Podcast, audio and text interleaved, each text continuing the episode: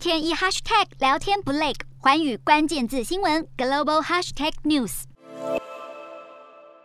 节的寰宇大话题要来关注到加密货币，现在也是迎来了寒冬。随着各国现在开始采取紧缩货币政策，其实连带是降低了投资人他们对风险资产的兴趣。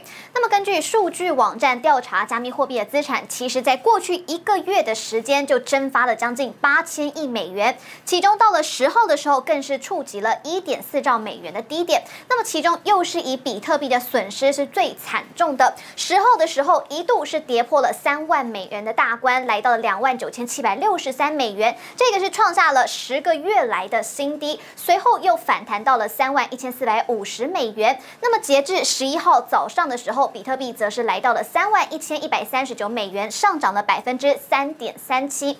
那么从区块链数据分析公司最新的数据就显示了，比特币已经从去年十一月的峰值暴跌了将近百分之五十五。那么如今有将近百分之四十的投资者。他们已经透露。如果只有计算过去六个月，也就是过去半年内进场的短期投资者。套牢百分比可能还会再来的更高一些。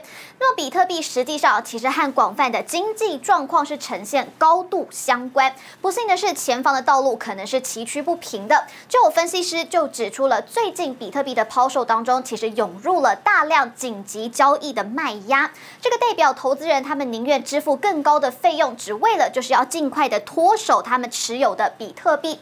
过去一周以来，其实所有链上的交易费用总价值已经达到了三点零七个比特币，是有史以来的最高纪录。而在这一波的抛售当中，有超过三十一点五亿美元的资金流出，这个也是从二零二一年十一月以来的最大量。所以现在不论是小型的投资者，或者是大型机构的持有人，整体增值增持这个比特币的趋势，其实都已经开始减弱了。那么预计随着几家央行他们在收紧货币政策与高成长股票相关的加密货币将会。面临到更大的压力。Hello，大家好，我是寰宇新闻记者孙艺玲。你跟我一样非常关注国际财经、政治与科技趋势吗？记得追踪寰宇关键字新闻 Podcast，以及给我们五星评级，更可以透过赞助支持我们哦。